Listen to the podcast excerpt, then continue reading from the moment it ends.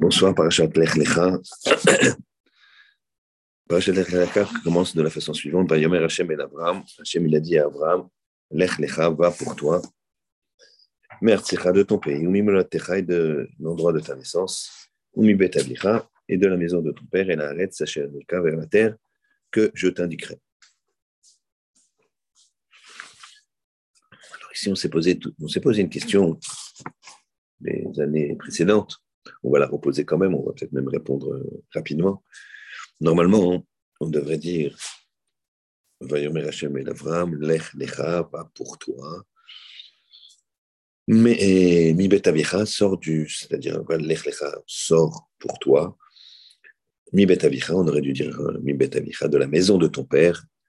Me Artsecha, Molatecha de, de ta ville natale, ou Me Artsecha et de ta, euh, et de ta de ton pays.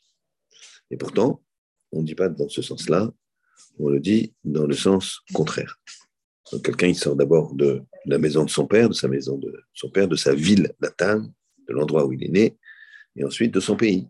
Et je sors, je sors d'abord de la maison de mon père, ensuite je sors de Paris, et ensuite je, je sors de France. Mais on ne dit pas je sors de France, ensuite de Paris, ensuite de la maison de ton père. Alors on avait dit que c'était euh, un, travail sur soi. Sûr, ce sera le, un travail sur soi qu'on va, on va, travail sur soi qu'on va, va, dont on va parler, qui est très, important. Et d'habitude, on parlait du principe de Teshuvah. Personne qui doit faire Teshuvah, elle sort d'abord euh, de, des habitudes les plus faciles à se débarrasser, ensuite les un petit peu plus dures, ensuite les très dures. Or, les habitudes les plus faciles, c'est les habitudes qu'on a dans le pays, les habitudes de, de, français. Après, les habitudes de parisien, et puis après, les habitudes euh, de son enfance, c'est-à-dire de la maison de son père. Donc ça, c'est plus difficile de changer euh, dans l'autre sens. Et donc, on veut toujours commencer par un changement qui est humain, qui est possible, qui est qui est qui n'est pas décourageant. C'est pour ça qu'on dit qu'Hachem lui dit sors de ton pays, de la maison de, ton, de, pardon, de ton pays, de la de ta ville natale et de la maison de ton père. Très bien. On va regarder, on va regarder qu'il s'agit d'un travail sur soi un petit peu différent. Le, Abraham, là, il va partir. Quand on dit qu'Abraham, il part de son pays, de sa ville natale et du pays de son père, jours rentre à lui dire, c'est un autre chat, je vais t'envoyer quelque part où tu n'auras aucun repère. Aucun repère. Ni national, ni de ta, de ta ville régionale, ni même de la maison de ton père. Et c'est où? Je te dirai pas. Donc, ici, qu'est-ce qu'on a hein? On a une, une, épreuve pour Abraham qui est très importante. Pourquoi? Comment? Et pourquoi Hachem l'a mis dans cette épreuve? Deuxième question. On va voir que Abraham, il va se heurter à une guerre terrible. Il y avait quatre rois contre cinq rois, et finalement, les quatre rois ont battu les cinq rois. Ils ont pris son neveu Lot en otage, enfin en otage. Ils l'ont pris prisonnier, et effectivement, ils voulaient tendre un piège à Avram. Ils savaient qu'Avram ne le laisserait pas. Et finalement, Avram est venu, et, et tout seul avec Eliezer, il a vaincu ces quatre rois qui avaient eux-mêmes battu les cinq rois. Alors comment est-ce possible? Puisque vous savez que quand, à l'époque, quand il y avait une, guerre entre les rois, on tuait les responsables, les généraux, le roi, les rois en question. Et ensuite, on soumettait les, on soumettait les, les, les armées, on les, on les faisait siennes. les gens, pour échapper à la mort, ben, ils devaient servir l'armée. Donc en fait, ici, on a quasiment, en face d'Abraham, une armée de neuf rois.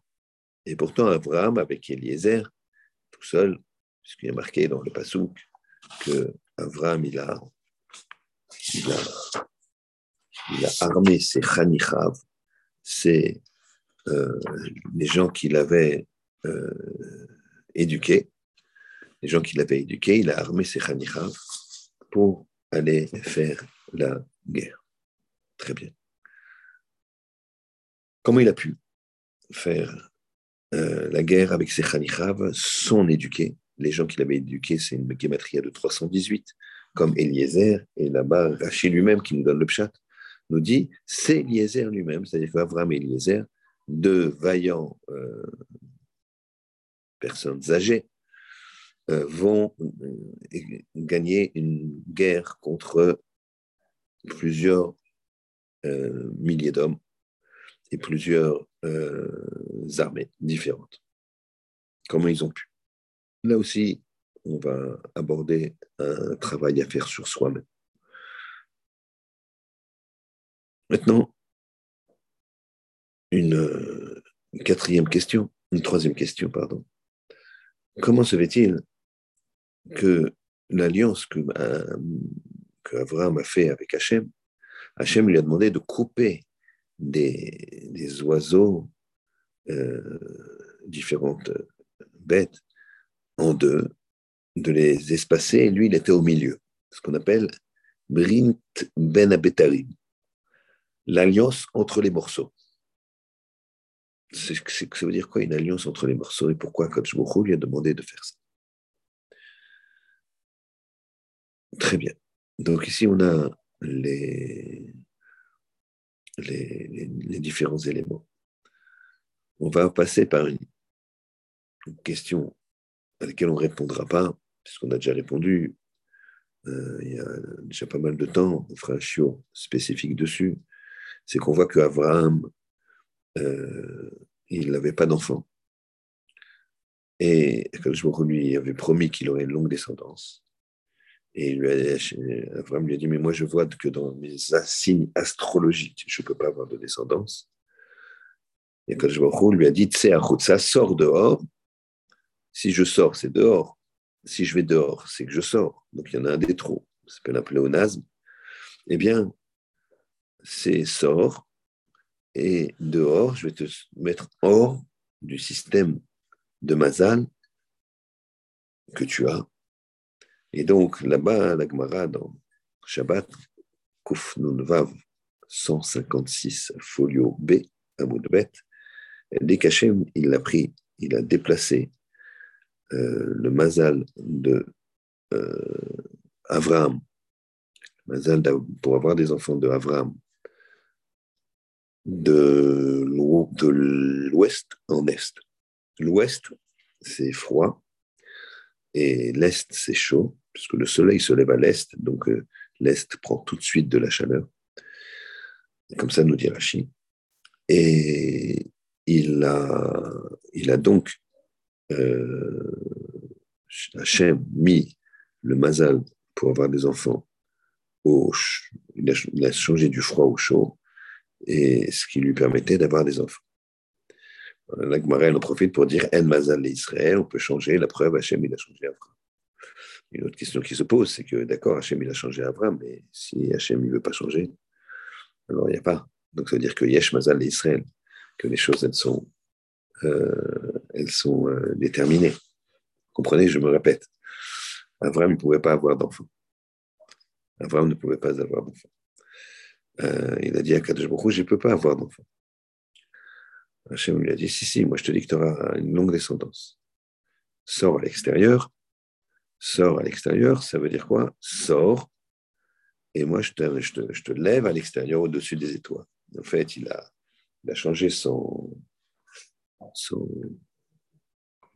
l'orientation de son mazan euh, de fécondité. Il a changé de ouest en est du froid au chaud, ce qui fait que Avram a pu avoir un fils, Yitzhak, que l'on connaît. Et donc la question, c'est que, bah, d'accord, mais donc il y a bien un mazal. Alors la Gemara, s'en sert pour nous dire qu'il n'y a pas de mazal. Un des arguments. Cet, argument, donc, euh, euh, nous amène dans les deux, dans les deux kivunim, dans les deux, dans les deux chemins. Est-ce qu'il y a un mazal ou est-ce qu'il n'y a pas de mazal? Yesh mazal ou en mazal? Très bien. Donc, ça c'est une question qu'on voir une autre fois. Euh, mais c'est une question qui, euh, qui euh, comment dirais-je, surprend. La réponse surprend, va surprendre beaucoup. Quand les gens pensent que en mazal, en mazal, mazal, on peut tout changer comme ça, comme ci, comme ça. Ce n'est pas du tout, ce n'est pas du tout évident. Alors, on reprend les questions. Première question. Comment se fait-il que Akash il fait partir Abraham dans un pays qu'il ne connaît pas? Mais non seulement ça, mais aucune référence au niveau de son pays, aucune référence au niveau de sa ville natale, aucune référence au niveau de la maison de son père. Très bien. Deuxièmement, comment Abraham a pu vaincre tous ces, armées, les rois, d'accord Ces quatre rois qui avaient battu les cinq rois, qui donc avaient fait des butins et qui avaient pris les armées de ces cinq rois. Ceux qui étaient restés vivants, ben, ils combattaient maintenant pour ces quatre rois-là. Comment il a pu les vaincre? Troisièmement, pourquoi une, alliance entre les morceaux. Pourquoi Hachem il a demandé à Avram de couper des animaux, de mettre euh, que Avram soit au milieu de ça, et ensuite de faire son alliance, que ça s'appelle une alliance entre les morceaux. Très bien.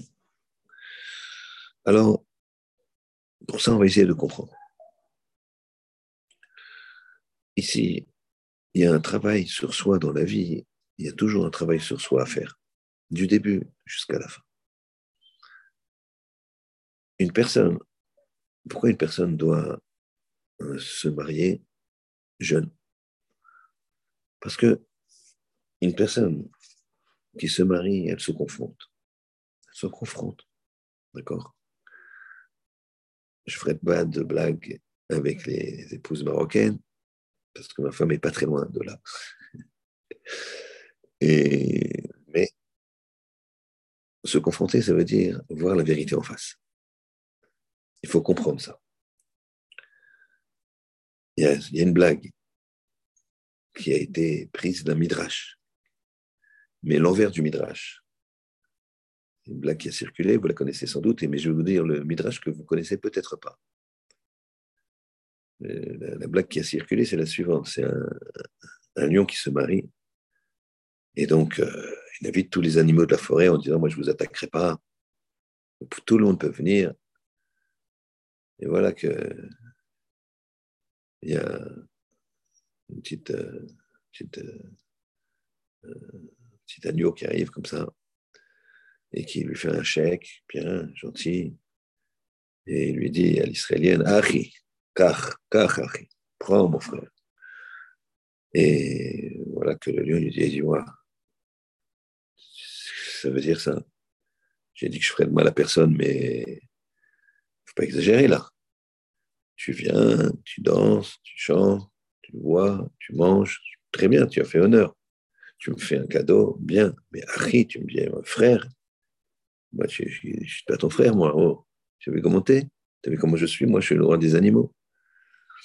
Et l'agneau de répondre, moi aussi j'étais un lion avant de me marier. Ça, c'est la blague. En fait, le Midrash, il ne dit pas comme ça. Le Midrash, il dit que c'est l'agneau qui devait se marier. Donc l'agneau qui se marie, il invite tous les animaux de la forêt. Il se renseigne, l'agneau lui dit, écoute, invite-moi, j'ai envie de faire la fête, je te promets que je ne je mange personne. Bon, bonne ambiance, il est sincère, et voilà que la simra commence. Et voilà que ça tourne, ça tourne, ça tourne, ça tourne. Magnifique, magnifique euh, mariage. Et le lion, il, fait Simchat Khatan Vekala, de façon exceptionnelle, il est en, il est en nage, il prend le Khatan sur les bras, il prend l'agneau sur, sur, son dos, il le fait virevolter, il danse, il danse, après il fait le clown devant la Kala, etc. C'est extraordinaire, une mitzvah magnifique. Et voilà que le, roi se remet à table. Le roi se remet à table et, et il, euh, et il dit au. Et l'agneau vient le voir. Parmi les invités, l'agneau euh, descend, donc lui c'est le khatan, il est à la place d'honneur. Il descend euh, vers la, table où est assis le lion et il murmure à l'oreille du lion Écoute, je te remercie, je suis très très touché de comment tu danses, comment tu, tu, tu, tu animes, comment tu fais rire, etc. Mais je crois que tu es le roi des animaux et moi, je, je, je, suis un peu gêné que tu sois euh, comme ça. Tu te, c'est pas, c'est pas ton cavote comme ça. Merci beaucoup. voilà, tu mais là, peut-être que tu restes. bien déjà. Euh, j'aurais voulu que tu sois à la table d'honneur, donc là, tu préfères rester euh, parmi les invités. Mais bon, mais là, arrête un petit peu de, de, de danser comme ça. C'est pas ton cavode. Merci beaucoup, mais c'est pas ton cavode. Et le lion de lui répondre, ben écoute, moi aussi, avant de me marier, j'étais un agneau. Donc c'est la blague contraire, enfin c'est pas la blague, c'est une réalité que nous amène le Midrash, contraire à la blague que je vous ai dite précédemment. C'est-à-dire que la personne, quand elle se marie, elle devient un lion. Pourquoi elle devient un lion? Parce qu'il y a un travail sur soi à faire. Bien sûr, ce travail sur soi, il est à faire même si on n'est pas marié justement pour préparer mieux encore son mariage. Mais il a à faire toute sa vie. Et toute sa vie, il va falloir travailler. Maintenant, on va essayer de comprendre. C'est quoi le travail qu'Hachem a demandé à Avram Je répète qu'on a un travail d'introspection, on l'avait vu les années précédentes, je le répète, c'est très important de le savoir, que il a demandé à, Abraham de travailler les midotes à enlever qu'il a pris du pays, de son pays, ensuite de sa ville natale et ensuite encore plus profond de la maison de son. Très bien. Mais il l'a quand même envoyé dans un endroit où, deuxième explication, où il n'aurait aucun repère avec sa terre, aucun repère avec sa ville natale et aucun repère avec la, maison de son père. Alors pour ça, on va ramener dans un sefer euh, d'un Rebbe chassidique qui nous raconte l'histoire d'un Rav qui s'appelait Rav Nachum. Rav de Tchernobyl. Rav Tchernobyl, Tchernobyl, connu pour euh, son problème de bombe atomique, c'est en Ukraine. Et il faut savoir que là-bas, à l'endroit de la centrale, il y a un grand rébé et une partie de sa famille, de sa communauté qui ont été assassinés lâchement en 1800 je crois 50, 60. Donc, Rav Nachum de Tchernobyl, il avait une mitzvah particulière qui lui tenait à cœur. Et c'était, cette mitzvah, c'était le rachat des prisonniers.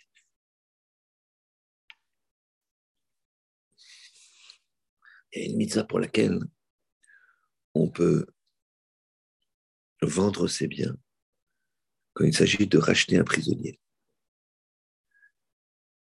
presque peu importe pourquoi il a été prisonnier. Le but, c'est de le, sortir d'une situation où il sera violenté, où il sera, euh, avili. C'est une très grande mitzvah. bien sûr, il y a des, principes et des avérotes que, euh, qui ne sient pas un Pidyon Jvouim, mais là, c'est tout un, principe de Ilchot Pidyon Jvouim, les, les halachot, les lois concernant le rachat du prisonnier. Euh, et c'est pas ce soir qu'on va regarder ça.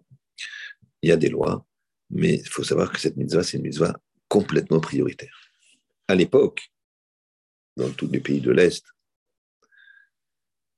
quand quelqu'un ne payait pas ses impôts, ou le, il ne payait pas au, duc du, du, village de la région, ou euh, l'aubergiste, où il avait des dettes, etc., on le mettait en prison. Et on attendait. Des fois, c'était tout à fait arbitraire parce qu'il est juif. Il passait devant le, le paritz, le, maire de la ville, le duc. Il disait Dis-moi, tu ne m'as pas salué Mais c'est votre acte, je vous ai salué. Non, non, non, tu ne m'as pas salué. Allez, on met le en prison. Et il faisait connaître à la communauté qu'il resterait en prison tant qu'il n'y ait pas tant et tant d'argent pour effacer l'insulte qu'a fait ce juif en ne saluant pas le maire de la ville. Il faut savoir que les prisons à l'époque, ce n'était pas Fleury-Mérogis.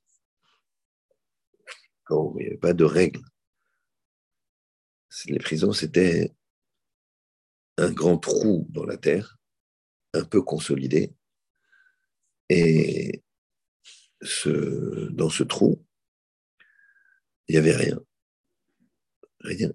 Que quelque chose, que euh, une terre très très froide. Très très très froide.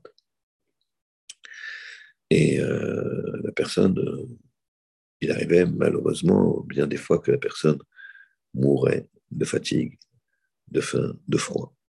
Des fois, c'était des familles entières. Et donc, Rav Nachum de Tchernobyl, il avait une grande, grande, grande Messirut Nefesh. Il investissait beaucoup, beaucoup d'argent et beaucoup, beaucoup de temps pour euh,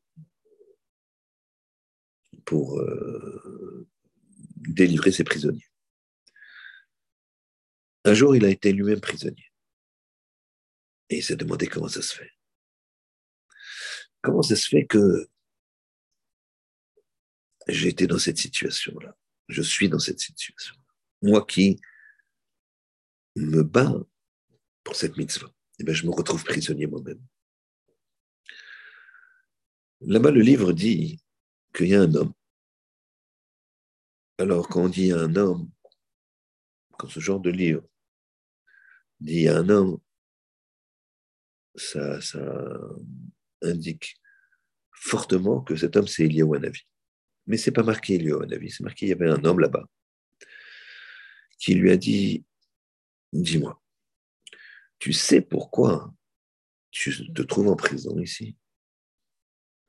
Il lui a dit Non, je ne sais pas pourquoi. Il a dit, tu te trouves en prison ici pour que tu comprennes bien ce que les gens en prison y, ressentent. les gens en prison ici, ils ressentent une angoisse que maintenant tu comprends. Tu peux, tu peux peut-être, quand tu as l'argent pour libérer un prisonnier, prendre un petit peu de temps dans ta fila, prendre un petit peu de temps pour arriver, ne pas chercher le moyen le plus rapide pour le sortir du trou.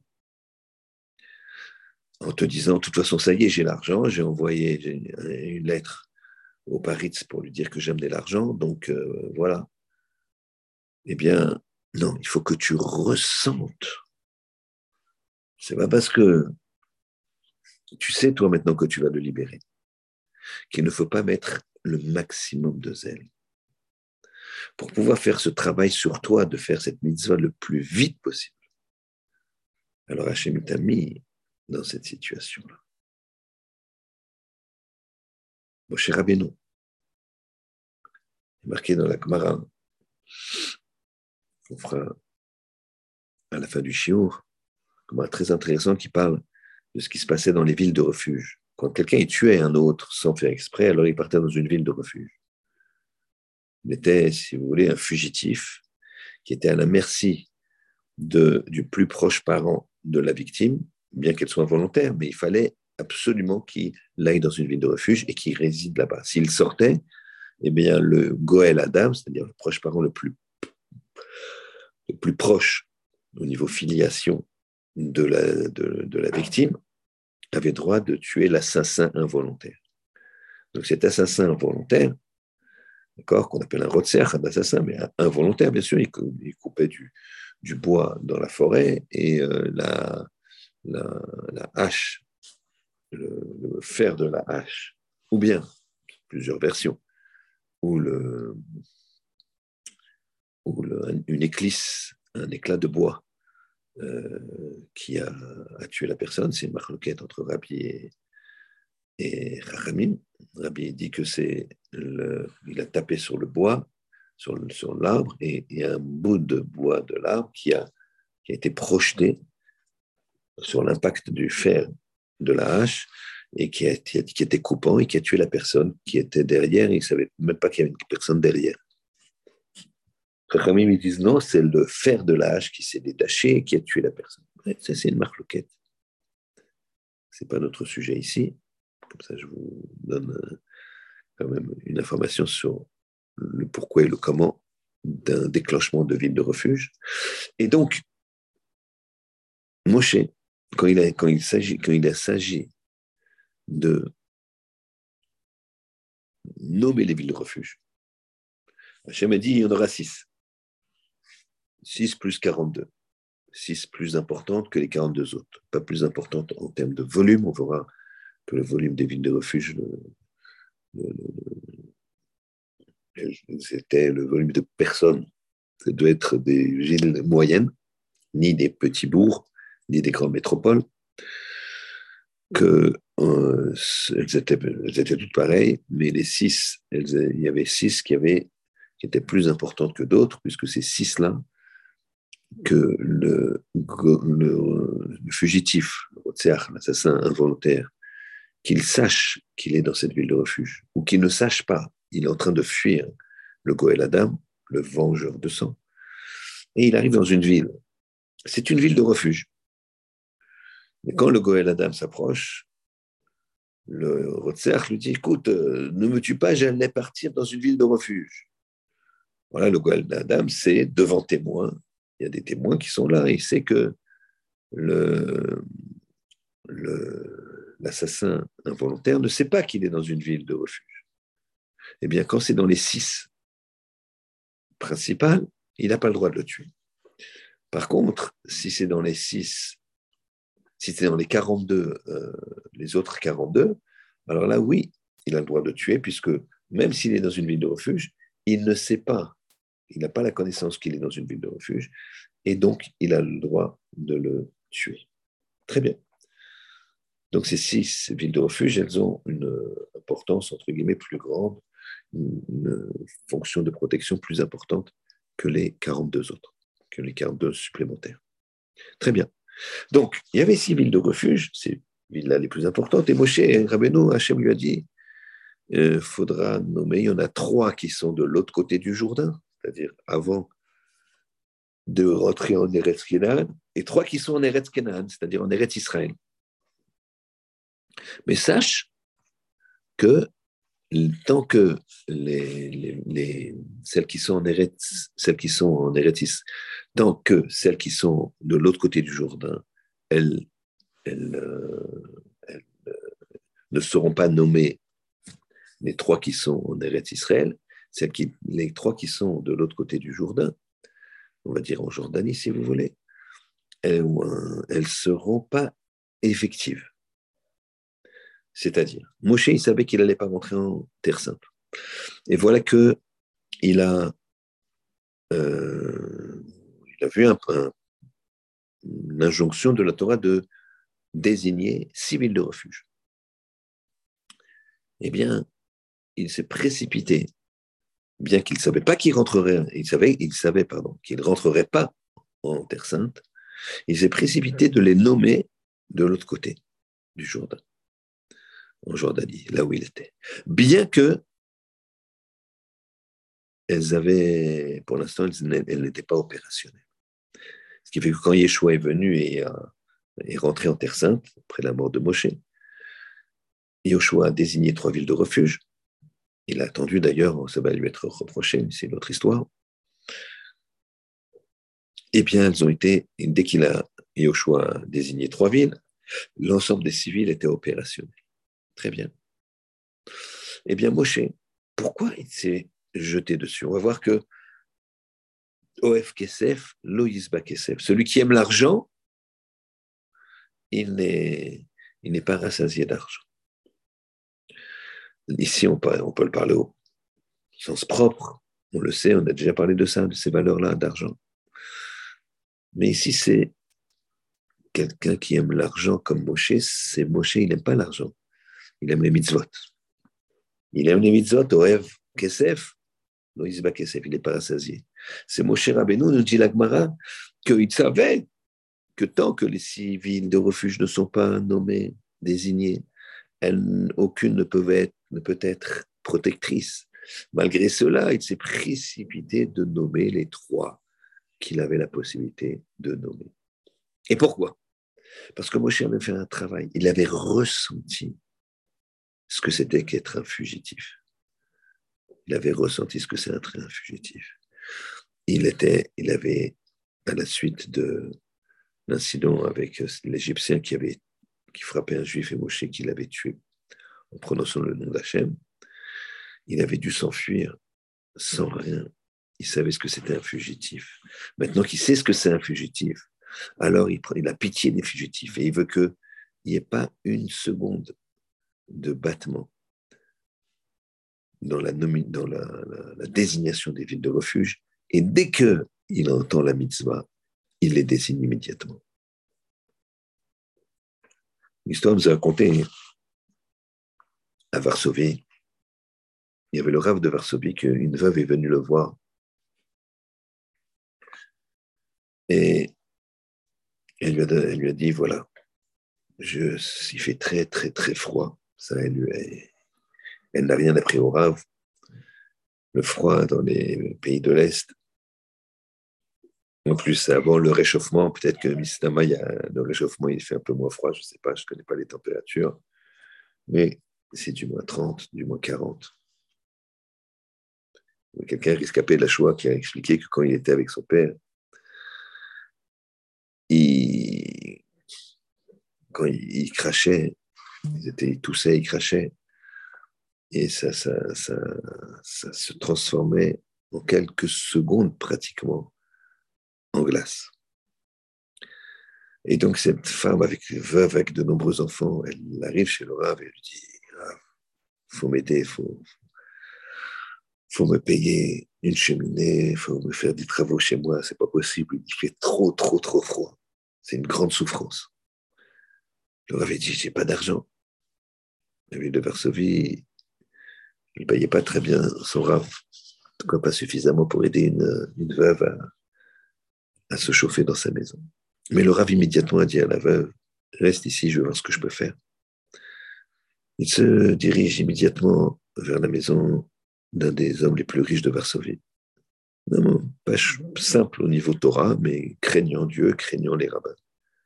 Homme euh, pratiquant, bien sûr, respectueux. Donc il est chez lui, alors lui, il n'a pas de problème.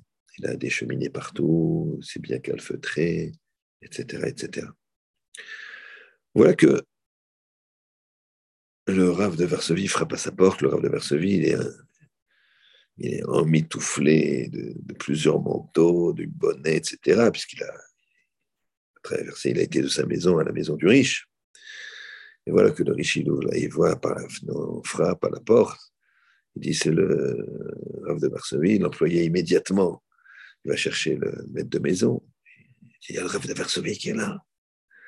Il dit quoi, le Rav lui-même? Il se précipite. Alors il est, comme vous savez, les Ashkenazis, ce qu'on appelle une békéché pour se mettre à l'aise chez eux. Dès qu'ils arrivent, ils enlèvent la veste, le chapeau, et ils mettent un, un euh, euh, tunique comme ça, pas une là-bas, monsieur. Là-bas, elle s'enfile comme ça. Et nous, Ashkenazim, on avait inventé les boutons. Donc, euh, voilà. Et donc, c'est, donc, imaginez j'ai là-bas, mais qui se ferme comme ça, de haut en bas. Et qui, qui, a un ou deux boutons, et puis qui se, rabat, il y a une ceinture. Et il avait bien sûr ce, ce, vêtement, cette békéché qu'on appelle, en soie, soie très jolie, évidemment pas très chaude, mais il n'avait pas besoin. Dans sa maison ultra chauffée, ultra protégée des vents et des fronts. Et voilà que le Rav reste, reste et sur le perron et sur le, pas de porte. Le riche lui dit euh, lui dis, on rentre, Rav, quel honneur, quel honneur. Non, non, j'ai juste, juste euh, une petite chose à te demander. Mais, mais, mais rentrez, Rav. Non, non, non, ça va, ça va être très court. Alors, il lui dit, d'accord, qu'est-ce que je peux faire pour vous? Et le Rav lui dit, attends, juste avant, puisque tu sais, il est d'usage quand deux personnes se rencontrent, qui, d'abord, qui discutent de Torah. C'est important quand on discute de Torah. Et il commence à discuter de Torah. Il lui dit, j'ai un petit, petit drachat à faire sur la paracha de la semaine. Et il commence à lui raconter la paracha de la semaine. Et il lui dit, tu vois, là, il y a une question. Alors le Ran, il répond à cette question comme si, et Rachid, lui, non. Alors c'est incroyable parce que c'est deux raisonnements très, très différents qui sont à l'opposé l'un de l'autre. Et le Tosfot, vient, et dans le Malbim, il y a marqué, et, et le, riche commence à, à grelotter. Il grelotte, il grelotte. Il a vraiment froid. Et euh, euh, il dit D'accord, Rav, mais vous voulez en venir où? Vous voulez. Attends, attends, attends, j'ai presque fini. Tu vas voir, la chute est fantastique. Et le riche, il est de plus en plus froid. Quand le, Rav voit que le riche, il va, geler sur place, il lui dit Écoute, voilà, tu as compris, le, il lui donne la réponse. Et donc, c'est de nombreuses minutes le, riche, il est comme ça, tout tremblant. Il lui dit euh, Oui, j'ai compris. Évidemment, il n'a pas bien compris. Mais le, il demande gentiment, avec respect Mais alors, euh, qu'est-ce que je peux faire pour vous? Euh, En claquant des dents. Et le Rav lui dit Écoute, voilà, il y, a une veuve, Madame Attel, qui a besoin d'un, j'ai besoin d'un bon pactole pour euh, protéger sa maison du froid, lui acheter une cheminée, etc., etc. Et le riche de lui dire, bien sûr, bien sûr, euh, rentrez, rentrez, je vais vous chercher l'argent. Et là, le riche donne une vraie bonne somme. Et il dit, il demande au Rav, mais, mais pourquoi vous n'êtes pas rentré? On aurait pu faire cette discussion-là avec un thé chaud, etc. Il lui a dit parce que je veux que tu ressentes. Je veux que tu ressentes ce que c'est le froid. Parce que tu m'aurais donné une somme bien plus petite. Maintenant que tu ressens ce que c'est le froid, eh bien, tu vas, tu vas participer de la meilleure façon. Donc ça, c'est Moshe Rabbeinu. Il est parti il a dû fuir comme un fugitif. Et dès qu'il a pu nommer des villes de refuge, il l'a fait pour protéger les fugitifs. La même chose pour Rav Nachum, de Tchernobyl. Il s'occupait de, racheter des prisonniers, mais il a été lui-même prisonnier pour comprendre qu'il faut être encore plus zélé, aller encore plus rapidement, supplier encore plus les gens, que c'est pas un jour près. Ouais, quand il dit que c'est pas un jour près, pardon, c'est pas un jour près, ça y est, on arrive, on, y va. Maintenant, je suis occupé d'autre chose. Bon, j'ai déjà l'argent pour libérer ce prisonnier. Euh, demain, euh, peut-être pas demain, après-demain, on va y aller. J'ai d'autres choses à faire de communautaire. Non, non, non, non, non. c'est urgentissime. Tu as compris maintenant qu'un prisonnier, chaque minute, elle compte. Tu es toi-même prisonnier. C'est pas que tu peux gagner du temps, euh, perdre du temps. Ici, on voit quoi? On voit que quand quelqu'un, il vit quelque chose, il est dans une certaine situation, il comprend mieux la situation des autres et sa propre situation. C'est ça le travail sur soi. Une personne qui est riche et qui perd son argent, elle va être beaucoup plus sensible aux gens qui n'ont pas d'argent ou aux gens qui sont dans la même situation que lui. Une fois qu'il se sera refait, il va beaucoup plus aider qu'avant. Parfois, Akadosh il fait perdre la fortune de quelqu'un, quelques années. Et puis cette personne se refait. J'ai connu plusieurs personnes comme ça. Eh bien, d'expérience, j'ai vu que ces gens-là, ils étaient bien plus généreux qu'avant. Bien plus généreux qu'avant. Akadosh il nous met dans des situations pour qu'on puisse grandir de ces situations. Il nous met dans un couple, comme vis-à-vis des parents, vis-à-vis des enfants. Il nous fait vivre des situations qui parfois sont difficiles, qui parfois sont euh, très, très, euh, comment dirais-je, déstabilisantes. Mais en fait, c'est pour que la personne en question, elle puisse se renforcer. Et souvent dans le même domaine que là où il doit se renforcer. Comme l'histoire de Rav Nachum avec les prisonniers, comme l'histoire de Moshe avec les bulles de refuge, comme l'histoire du Rav de Varsovie, c'est ce riche-là avec euh, l'épreuve du froid. J'ai vu des gens, par exemple, qui, qui voulaient aider des personnes ou des situations très précises, me dire, moi j'ai souffert de ça. Moi j'ai été orphelin. Je sais ce que c'est un orphelin. Moi aussi j'ai perdu mon père, j'avais 10 ans. Donc, euh, je vais vous donner euh, une somme comme ça et je veux que tous les mois, vous, puissiez euh, me, me, dire quels sont les besoins de, ce, de, cette famille, de ce garçon orphelin, et, et je pourvoirai à ses besoins. J'étais orphelin, je sais ce que c'est que personne, quand personne ne s'occupe de vous. Je sais ce que c'est et je vais, vous pouvez compter sur moi pour euh, l'aider euh, dès à présent. C'est exactement ça que Hachem a dit à Abraham. Abraham, je ne sais pas si vous imaginez la grandeur d'Abraham. Pour imaginer, on a dit une fois,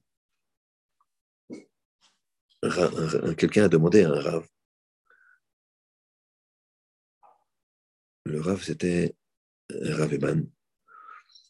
C'est une personnalité française, Goy, euh, qui, euh, qui était fasciné par le judaïsme, mais qui ne voulait pas se convertir.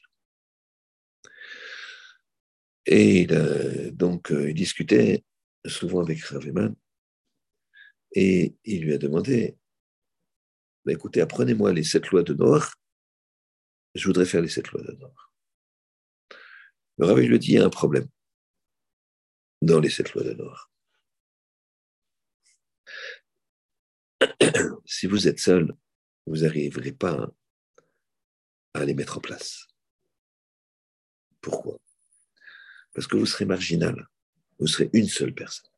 Une seule personne ne peut pas combattre l'humanité. Nous, les Juifs, on est tout un groupe. On est très peu nombreux, 15 millions sur 7-8 milliards.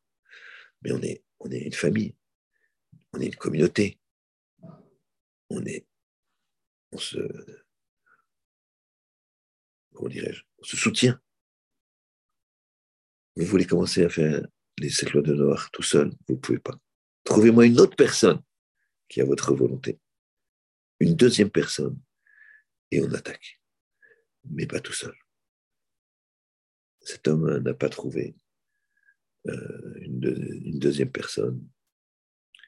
Et d'ailleurs est mort tragiquement dans un, accident d'avion. Une personne euh, très haut placée. Certains disent que c'était un assassinat. Bref, peu importe.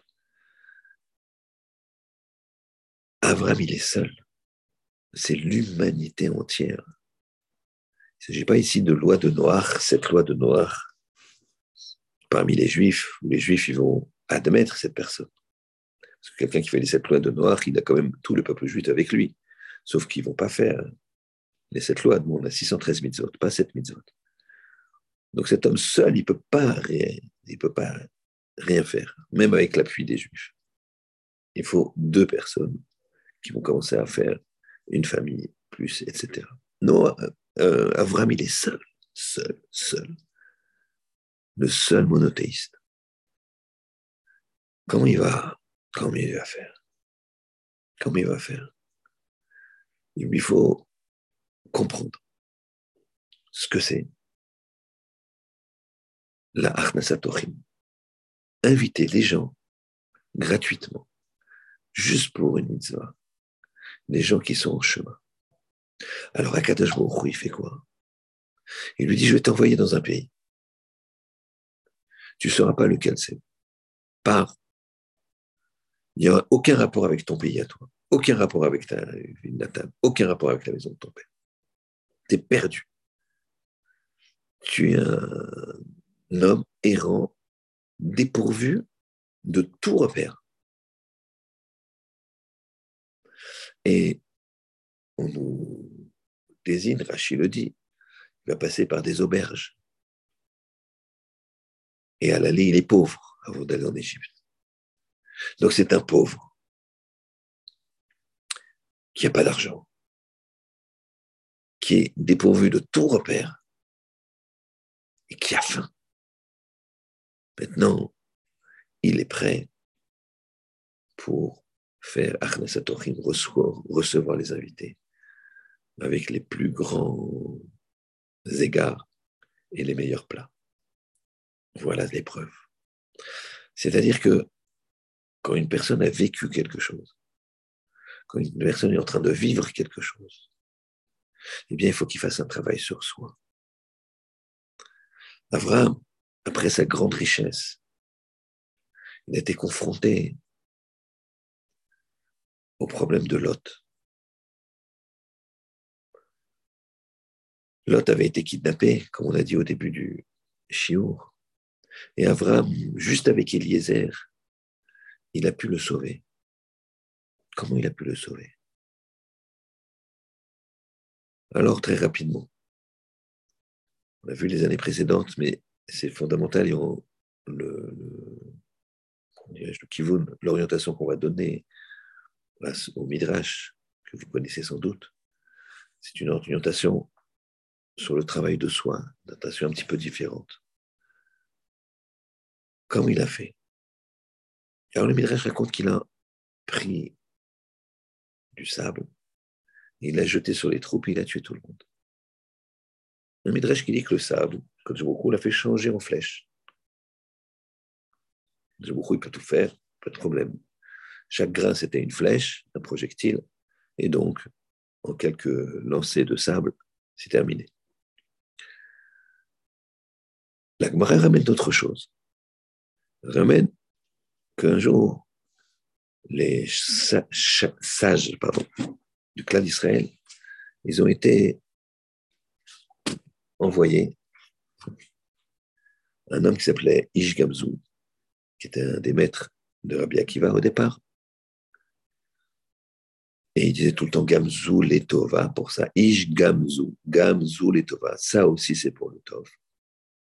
On voit que Rabbi Akiva, il a appliqué dans plusieurs endroits cette, euh, ce principe.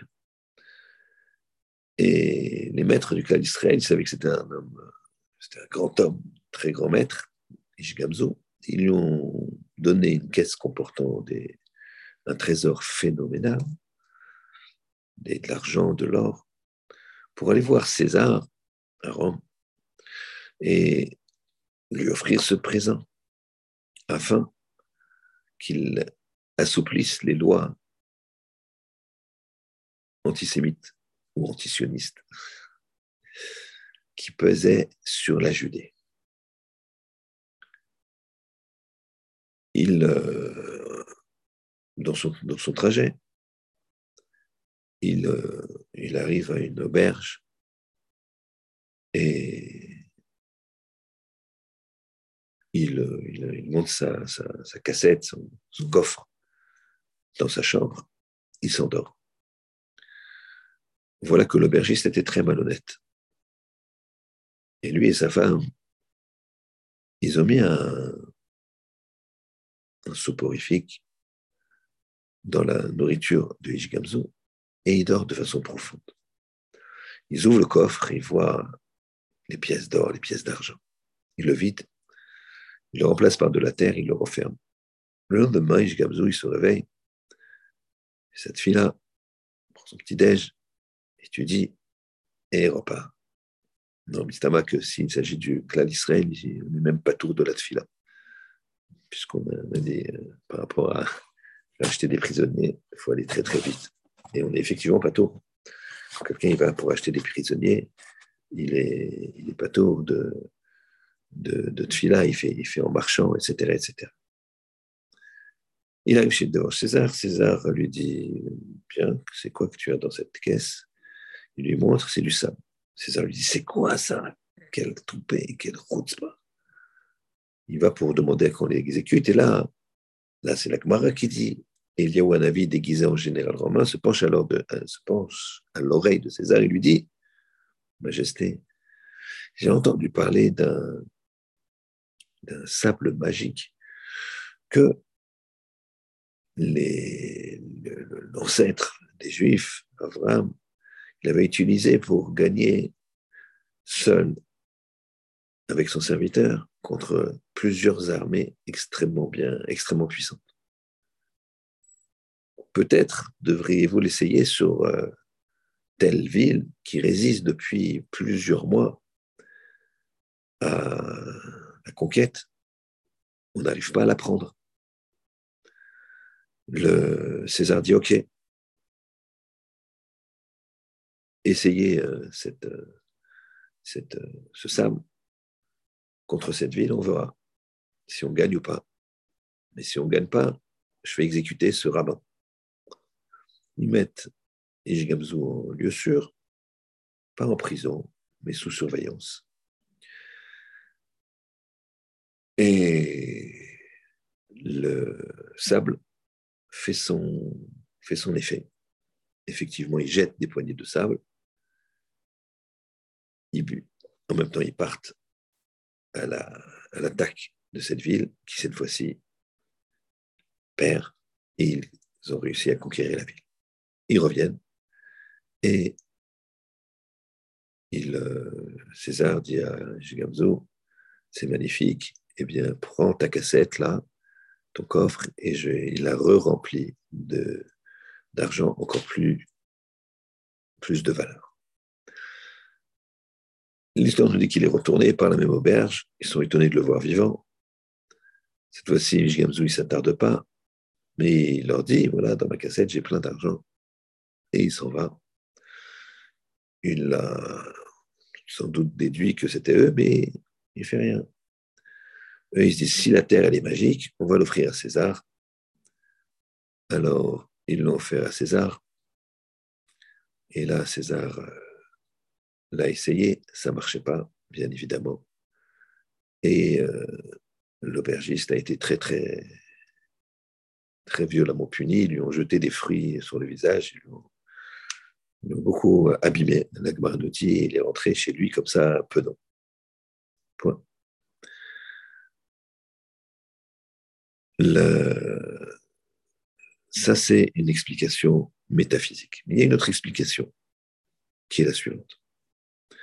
Pour ça, on va citer un Rambam, Maïmonide, qui une fois, il était le médecin de Saladin, d'accord Salahadin, et médecin personnel du sultan de tout l'Orient. Et évidemment, il y avait des jaloux, des gens très très jaloux. Et notamment un autre médecin musulman, arabe, qui a dit à Saladin, écoute, je sais que Rambam c'est un bon médecin, mais je suis meilleur que lui. Pourquoi c'est lui ton médecin personnel? Je souhaiterais être moi son médecin personnel. Alors, il a dit comment tu es meilleur que lui euh, J'ai pas l'impression. Alors le médecin arabe lui dit écoute, voilà, faisons un. On va faire un, concours entre lui et moi, une épreuve. Chacun va concocter le poison le plus terrible et l'antipoison le plus efficace. Chacun le fait boire à l'autre et on va voir celui qui, qui réussit sans séquelles, celui qui vit. Saladin lui a dit d'accord. Évidemment, comme c'est comme, comme il se doit, le médecin arabe a obtenu que ce soit Rambam, Maïmonide qui boive le, le poison en premier. Voilà que le délai d'un mois, Rambam, qui sait qu'il doit boire le poison du médecin arabe, concocte un antidote le plus efficace possible. Il imagine ce que va faire le médecin arabe. Et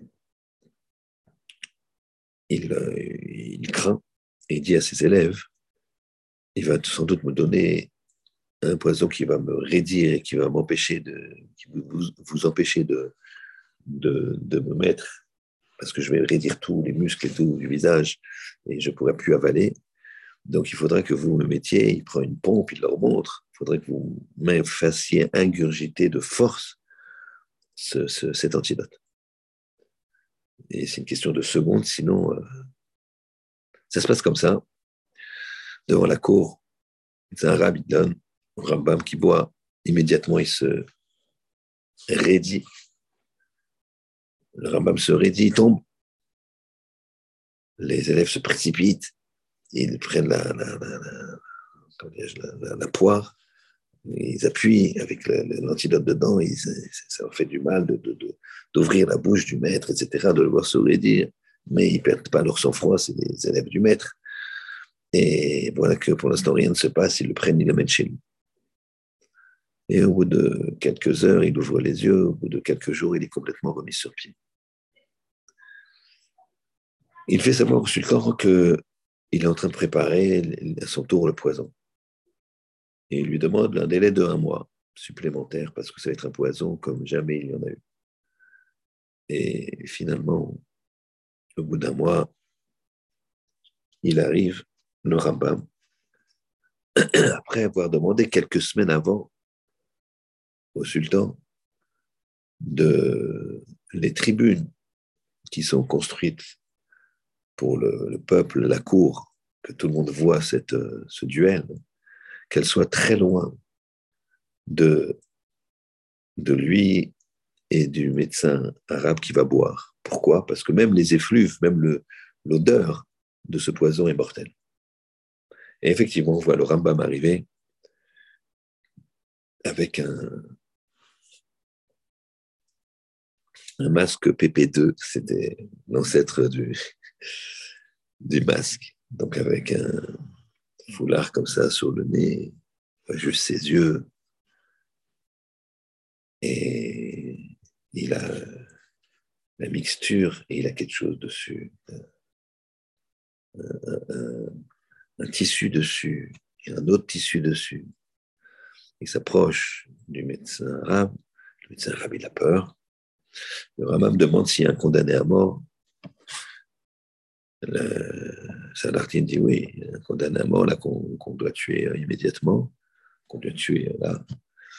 Il dit amenez-le moi. Et voilà que le il s'approche du condamné à mort. Le condamné à mort, il connaît, il sait ce que c'est, le poison, il a entendu parler, il voit. Le rabbin, il s'approche comme ça de lui, en enlevant le, les tissus qui, immédiatement, le condamné à mort. Il a respiré, il a un choc, il tombe mort. Le Rambam se précipite immédiatement pour recouvrir le, poison. Et là, le médecin arabe, il se jette au pied du Rambam. je vous en supplie, vous êtes le meilleur. je ne veux pas boire, je ne veux pas boire.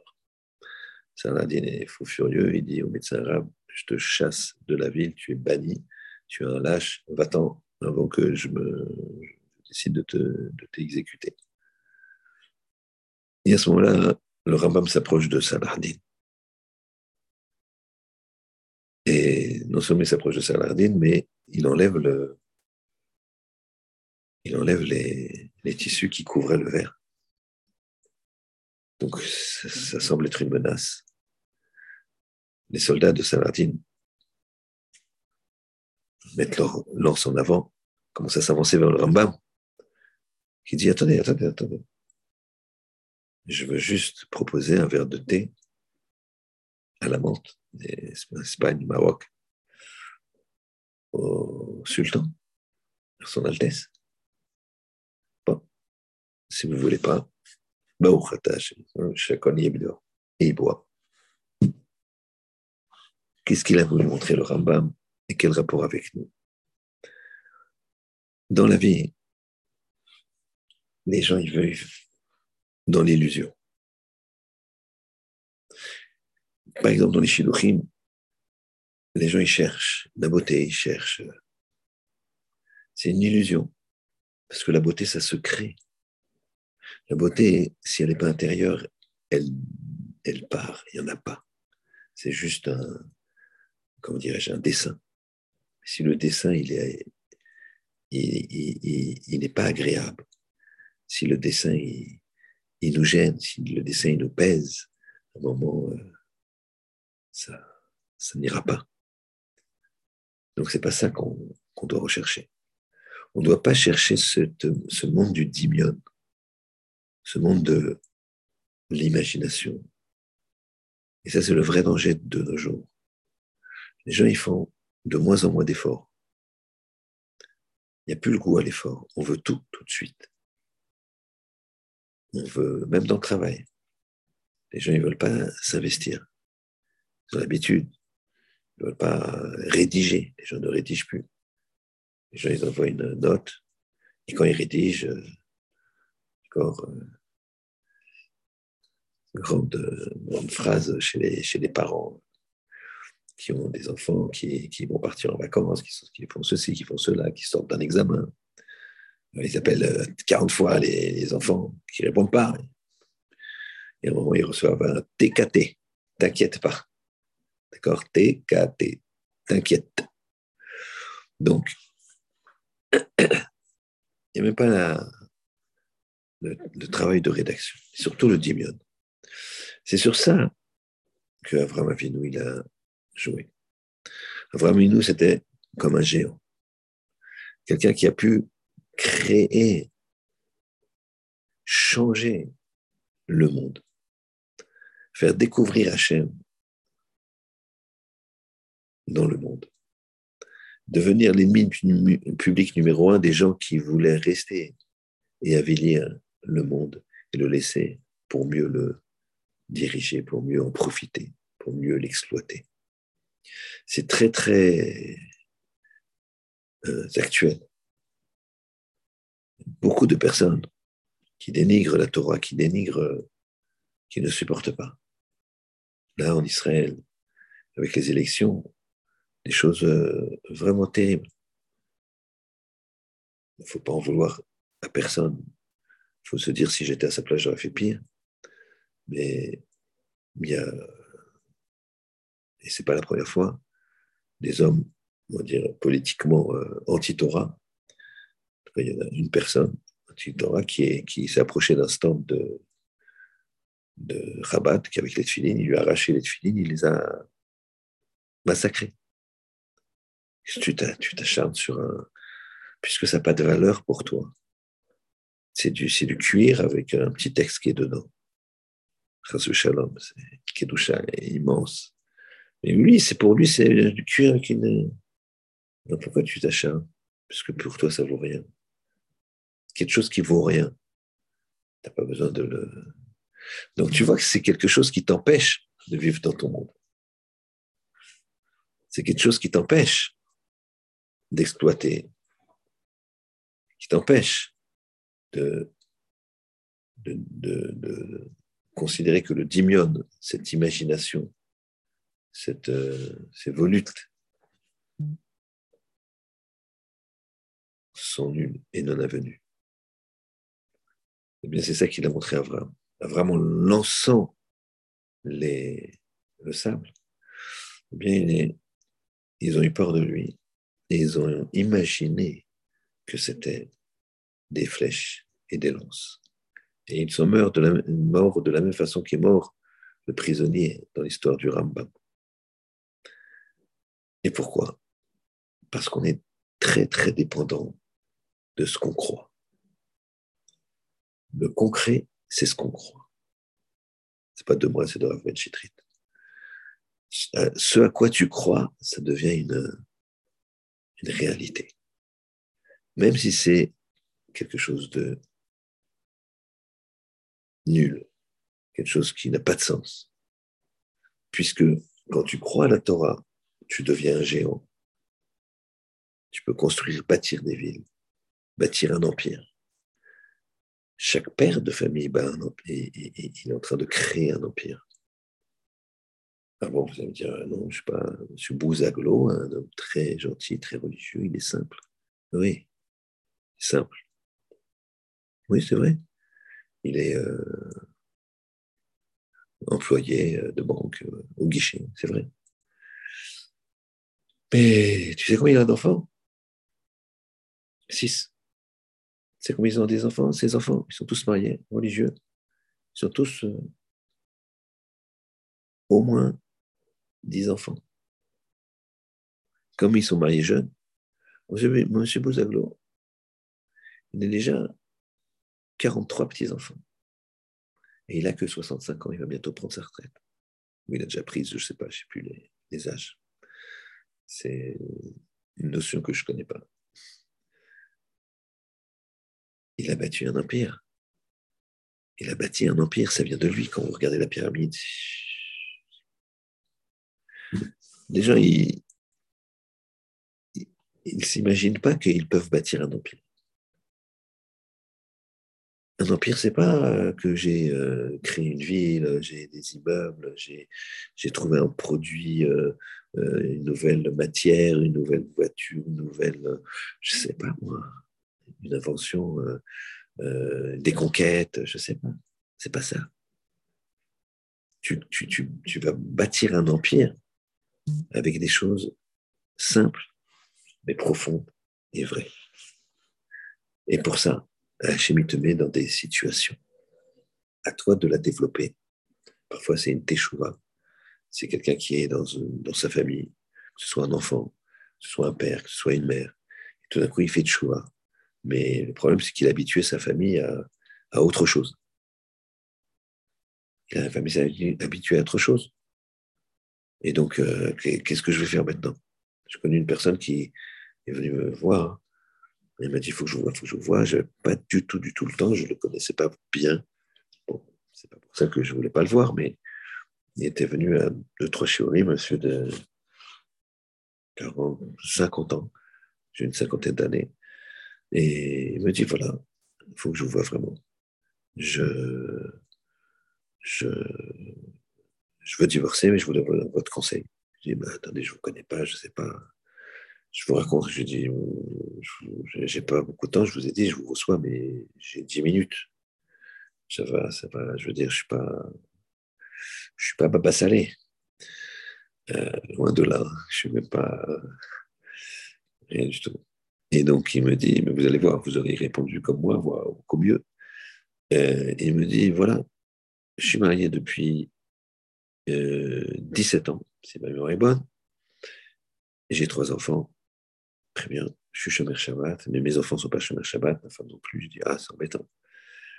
Euh, oui, mais c'est vrai que moi, je suis chômeur Shabbat depuis trois ans. Ah. Et donc, avant, avant, ben avant je, faisais comme eux. Shabbat, je, je, faisais mes courses, euh, je prenais mon portable, j'allumais la lumière, je regardais la télé. Je dis, bon, donc ça veut dire que pendant 14 ans, vous avez éduqué une famille qui sont des bons enfants, une bonne épouse, qui font comme vous. Et alors maintenant, qu'est-ce qui se passe? Pourquoi vous avez... Parce que moi, je suis Shabbat, ils ne veulent pas, je leur dis, il faut. Enfin, ils ne veulent pas, etc. Je dis, mais comment ils vous préparent Shabbat? Comment ils vous les. Eh bien, Shabbat, j'ai ma table de Shabbat. Je dis, c'est magnifique. Et on sortait de, de Pessah. C'est un chiot qui est venu après Pessah. Et Pessah était, ça fait le bonheur des ménagères, était tombé jeudi, vendredi. Donc ça veut dire que jeudi, vendredi, samedi, matin et soir, repas de fête. Magnifique, table blanche, euh, nappe blanche, porcelaine, du vin et surtout plein de mets différents, bien sûr, parce qu'une femme, elle est son cavode, elle ne va pas te faire deux fois de suite du poulet. Donc, euh, gros casse-tête. Moi, je vois ma femme, elle me dit bon, Attends, qu'est-ce que tu penses si je fais ça et ça? Donc, nous, on mange Mais il faut voir comment elles s'investissent. Alors voilà, ma famille, elle met, même sur le, sur le frigo, là, c'est une feuille de route. Elle met euh, donc euh, salade, un tel salade, tac, tac, pour vendredi soir, ça, ça, ça, pour Shabbat midi, ça, ça, ça, pour euh, le soir du CDR, ça, ça. Donc je me demande comment ça s'est passé. Il y avait comme six repas consécutifs et, et, comment s'est passée la recherche du Hametz. Moi, je m'attends à, quelque chose de grave. Il me dit, très bien, très bien. Ma femme, elle a, elle a joué le jeu, j'ai eu six repas, elle reste à table, ceci, cela. Je lui ai mais c'est magnifique. Et elle reste à table combien de temps? Ah ben, Jusqu'à 15 heures. Puis après, elle va euh, discrètement à ses occupations, elle me laisse là. Mais je suis tout seul, c'est pas normal. Les enfants, ils sont respectueux. Oui, les enfants, ils sortent pas leur portable à table et tout.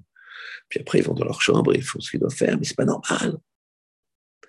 Je lui ai fait des compliments pour tout ce qu'elle a fait. Elle n'est pas convaincue, mais elle vous respecte, c'est extraordinaire. Pour vous dire, tu sais, appelle un traiteur, viens. Me dit non, mais non. Je dis, mais c'est gravissime. Il faut lui faire. Voilà, ça dure le temps que je vous raconte. Je lui dis, voilà, c'est un monsieur qui avait des moyens. Je lui dis, voilà, demain c'est Shabbat, vous venez avec un bouquet de fleurs, mais alors, vous dépensez pas moins de 200 euros. Et vous ne prenez pas les fleurs, euh, le premier bouquet venu. Vous vous cassez la tête et vous faites un bouquet avec les fleurs qu'elle aime.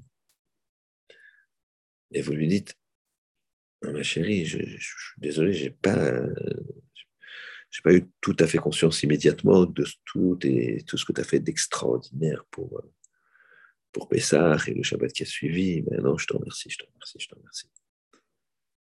Le dimanche, il m'a appelé alors qu'il était, il voulait divorcer. Il m'a dit J'ai passé le plus beau Shabbat de ma vie. Ici, on met des personnes dans des épreuves. C'est vrai que la personne qui fait de chouva, sa famille, elle ne suit pas. C'est très dur. Mais regarde ce qui est fait. Regarde d'où tu viens. Toi, tu souffres de ça. Donc maintenant, tu es capable d'aider les autres. Maintenant, tu es capable au moins de t'aider toi-même, de comprendre toi aussi, tu as fait des efforts. Toi aussi, à un moment, c'était dur. Et ton rave ou ton copain qui, qui, t'accompagne dans le il t'a pas dit, mais quoi, tu portes encore Shabbat, mais t'es nul. Il t'a pas dit ça. Tu veux venir à la chouva, il t'a dit, mais c'est extraordinaire. Rappelle-toi de ça. Tu es passé par là. Alors pourquoi les autres? Je vous il nous met dans des situations claires, nettes et précises, qui sont parfois pas si facile. Et même quand c'est la joie, c'est pareil. Il faut en tenir compte. Mais il nous met dans ces épreuves-là pour qu'on puisse grandir et transmettre et donner aux autres. C'est ça le Ve'afta Lereacha Kamocha. C'est la même chose pour Ve'afta et Hashem Elokecha. Ve'afta et Hashem Elokecha. C'est pas marqué Ve'avta. Ve'avta.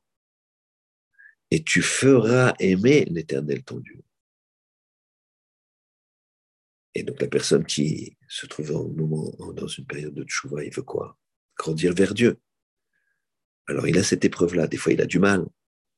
Il a besoin d'encouragement. Des fois, lui-même, il se dit, j'arrive pas. Alors comprends que quand tu ton fils, quand tu ton père, des fois c'est le, fils qui fait de chouva et le père qui veut peur, comprends que c'est dur. Pourquoi? Parce que toi aussi c'était dur. Tu es passé par là. Même chose pour Avram. Tu es passé par être un juif errant très difficile, avec une traversée extrêmement difficile, dans le désert, sans rien, sans argent. Tu vas, t'aurais voulu, tu as souffert, quand tu trouvais rien à manger, rien pour te reposer, rien pour te mettre à l'ombre. Maintenant, tu comprends. travail sur soi, il dépend de la façon dont on appréhende le monde. Mais si on appréhende le monde de façon dimionique, de façon comme si c'est un dimion, comme c'est un. Tu cours après je sais quel rêve débile de puissance, d'argent ou de.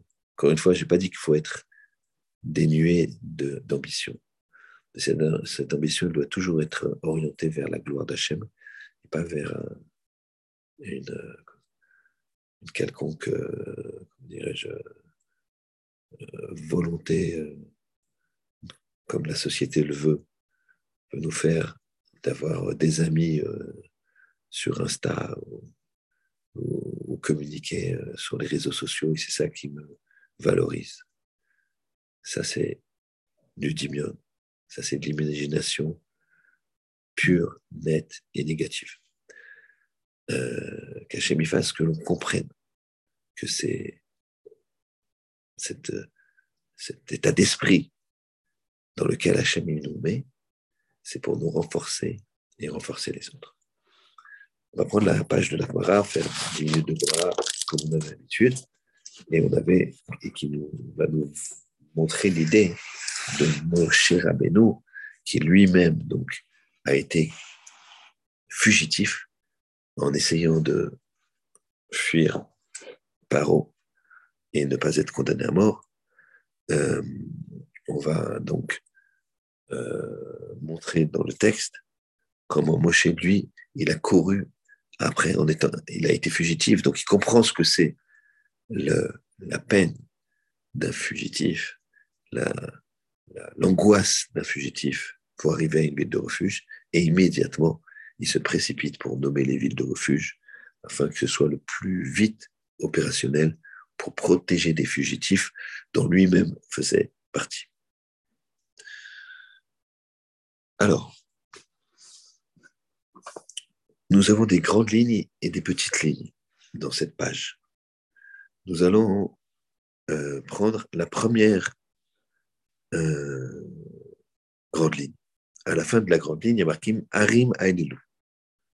Et on passe à la deuxième grande ligne. En aussi. Donc ces villes-là de refuge, on ne faisait pas Tiran Ktamin, des petits euh, des petits bourgs, Vélo Krachim ni des grandes métropoles. Et là, il y a Rod Benoniot, seulement des petits, des, euh, pardon, des, villes moyennes. On va dire, on ne faisait pas Paris, on ne faisait pas, euh, je sais pas, un petit bourg, euh, euh Saint, je sais pas, je sais pas de petit bourg, enfin, tout petit, voilà, on va dire Tignes, Tignes hors saison. donc un petit bourg, ni Paris, mais on faisait une ville moyenne, Carpentras, voilà. Et la même Et on les installait que dans des endroits où il y avait de, l'eau. C'est-à-dire, il y avait un puits, il y avait de quoi abreuver les gens. Il fallait que ce soit des conditions normales. Puis, mais s'il n'y a pas d'eau, mais vin maïm, on leur ramenait de l'eau. Et on ne les installait pas dans un Et là, mais comme shibakim dans des endroits où il y avait des places.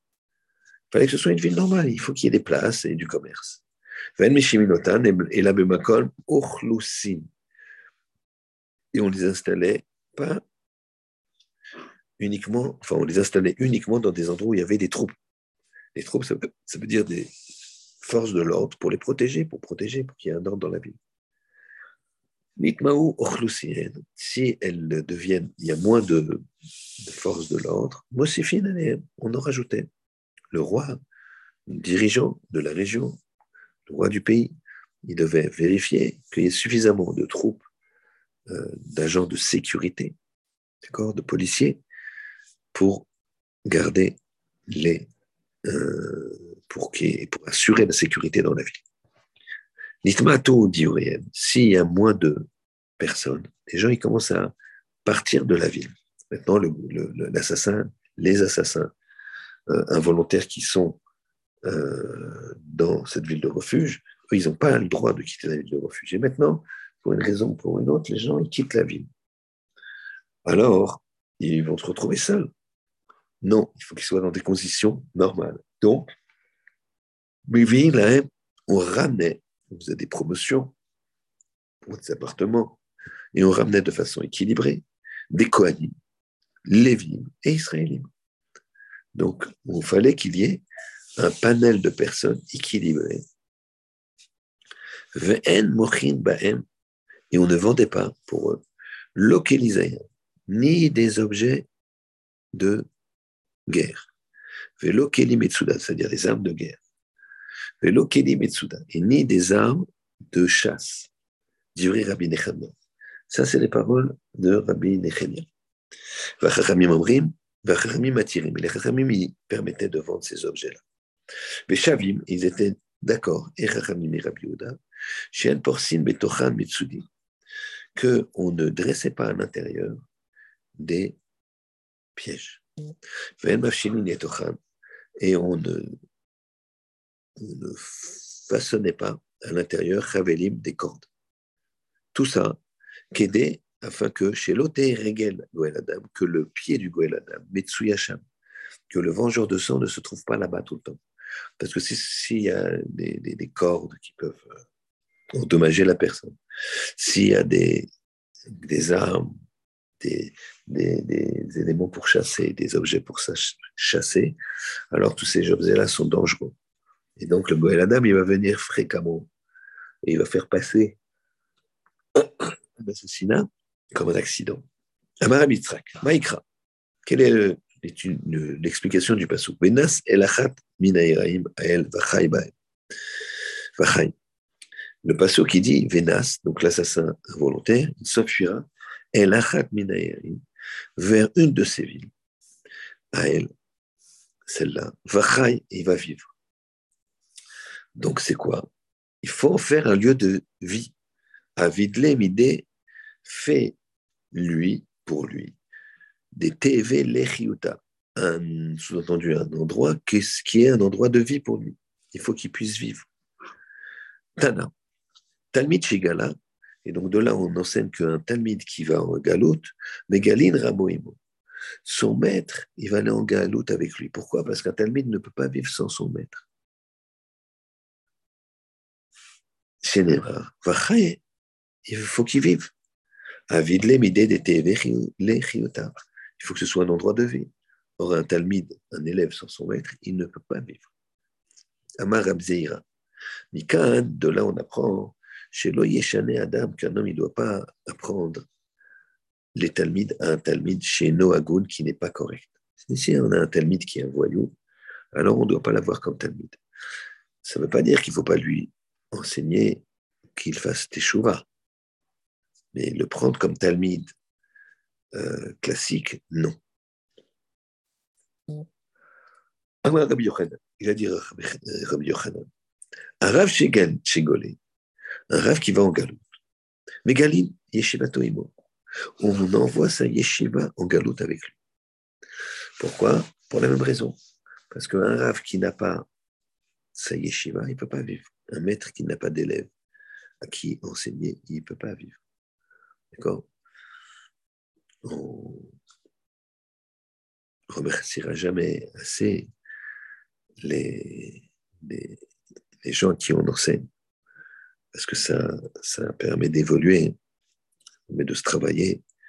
Et comme on dit d'ailleurs dans la chargé, on l'a dit dans la fin de, de, cette, de, cette, de cette page, on dit Rabbi, il dit Dama Rabbi, Arbe Torah limatim et rabotai, beaucoup de Torah j'ai appris de mes maîtres. Et de mes chevrotaot, mes binômes d'études, encore plus qu'avec mes maîtres. Et de mes élèves, plus que tout, plus qu'avec mes maîtres et qu'avec mes chevrotot, mes binômes d'études. Très bien. Donc un rave qui va en galoute, la yeshiva, elle va en galoute avec lui. La dit, non, pas possible. Rabbi Yochanan, on dit Rabbi Yochanan dit Minaïn, les livrets Torah chez Koltim. Nous dit-on que les livrets Torah, elles, elles protègent. Normalement, quand quelqu'un étudie la Torah, il ne peut pas avoir, il ne peut rien lui arriver. Chez Neymar, et Betzer Bamidbar. Betzer, c'est une ville de refuge, Bamidbar, dans le désert. Urtiv Batre, juste après, il est marqué Vezot à Torah. Ça, c'est la Torah. Donc, on a mis le sujet de ville de refuge à côté de la Torah. Donc, ça veut dire que la Torah, elle a office de refuge. Lokashim. A Beitna de Asigme, Un, c'est quand il, étudie la Torah. Alors la Torah, il ne peut rien arriver. Ah, il n'est pas en train d'étudier, il fait une pause, il boit un verre, il fait une pause. À ce moment-là, il peut lui arriver qu'il tue quelqu'un sans faire exprès. Si, je te donne, si tu veux, je te donnerai une autre réponse. Très jolie histoire. Elle protège du malachamavet. Qui a des Rav Il a le cas de Rav Chizda. Avayativ Begaris Beberav. Il était assis et il, euh, il, il, euh, il donnait des, des, enseignements dans la maison de Rav, dans l'Yeshiva de. Velo Avaka Yachal. Et il ne pouvait pas, chez l'Icha le chaliar du Malacha Mavet, il ne pouvait pas, les Mikarev Gabé, s'approcher de lui. C'est-à-dire, il ne pouvait pas le tuer. Des Loaya Shatik Poumé, il ne se taisait pas à sa bouche, Migirsa, d'étudier. Salik, il est monté sur un arbre. Veyativa Arza, il s'est assis sur un cèdre. L'envoyé le, du Malachavet. Des Bierav du, de, de l'Yeshiva de Rav, donc dans le jardin. Pakarza, il a explosé le, avec ses forces démoniaques. Cal, il a explosé le cèdre qui a fait un grand bruit. Véchatik, et Rav il a eu un petit coup de sursaut, il, s'est tué une seconde. Veyachine, il l'a attrapé, il l'a tué.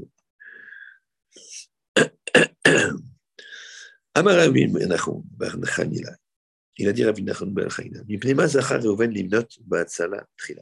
Pourquoi la ville de refuge, la première qu'on a nommée, c'était dans le, dans, le, dans le territoire de Réhouven Les tribus, elles avaient chacun une partie du territoire, et la première ville de refuge était dans le, dans le territoire de Réhouven. Donc on dit pourquoi Réhouven, il a été euh, méritant qu'on a commencé à compter pour lui qu'on a nommé la première ville de refuge dans son territoire. Potéar, Patar, Trila. Parce que lui aussi, il a, il a voulu sauver Yosef, l'histoire de la vente de Yosef, au début. Chez Nema, Vaishma Reuven, il a entendu Reuven, Adam, il l'a sauvé de ses mains.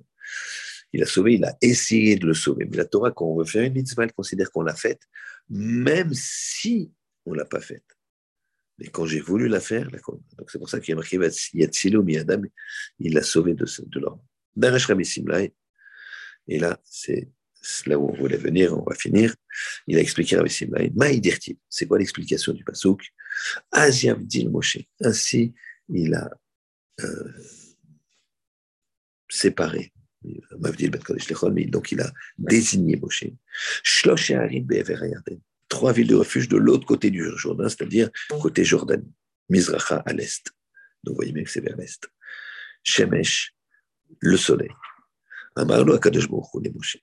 Azoreach Shemesh la Maintenant, le soleil, il brille, c'est une expression pour les assassins involontaires, puisqu'ils vont pouvoir se réfugier, se protéger. Ikadeabre, certains disent une autre version, que Hachem lui a dit à Moshe, à Marlé, Azarta, Azarta, tu as fait briller le soleil pour les assassins. Daresh Ramissimai, Maïdirtiv. Quelle est l'explication du Passouk? Oef Kesef, Loïsba Kesef. Quelqu'un qui aime l'argent, il n'est pas rassasié de l'argent. Oui, mais Oef Be'amon, l'otevo. Celui qui aime la multitude, il aura la récolte. Là, il faut lire le lot sans le aleph, il aura la récolte. Et donc, on explique. Oef Kesef, Loïs Bakesef, celui qui aime l'argent, il n'est pas rassasié de l'argent. C'est Moshe Rabbeinu. C'est Moshe. Shaya il savait. Chez En Shlosh Harim, que les trois villes de refuge, chez Be'ever Yarden, qui sont dans, de l'autre côté du Jourdain, Koltot, elles auraient une, de l'autre côté du Jourdain, c'est-à-dire ces trois qui sont côté jordanien, elles auraient une fonction de refuge.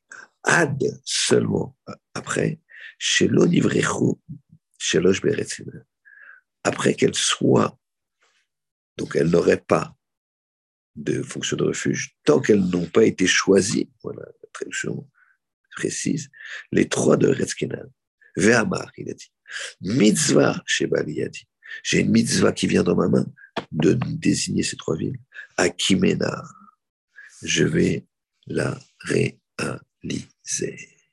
Voilà Moshe Rabbeinu qui a bondit sur la mitzvah de nommer les villes de refuge bien qu'elles n'étaient pas opérationnelles, seraient opérationnelles que bien plus tard, quand Yoshua va venir en Eretz Kenan, en Terre Sainte, pour désigner les trois autres.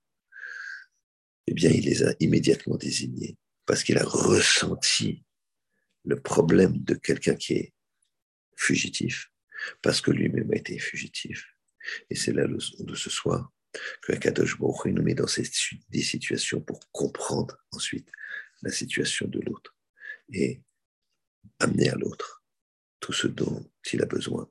Et c'est comme ça qu'on peut l'appliquer. Vea afta et. Vea et tu feras. C'est pas j'aime. Tu as, tu aimeras l'éternel comme toi-même. Non. Tu aimeras, tu fais afta, tu feras aimer Hachem. Shabbat Shalom.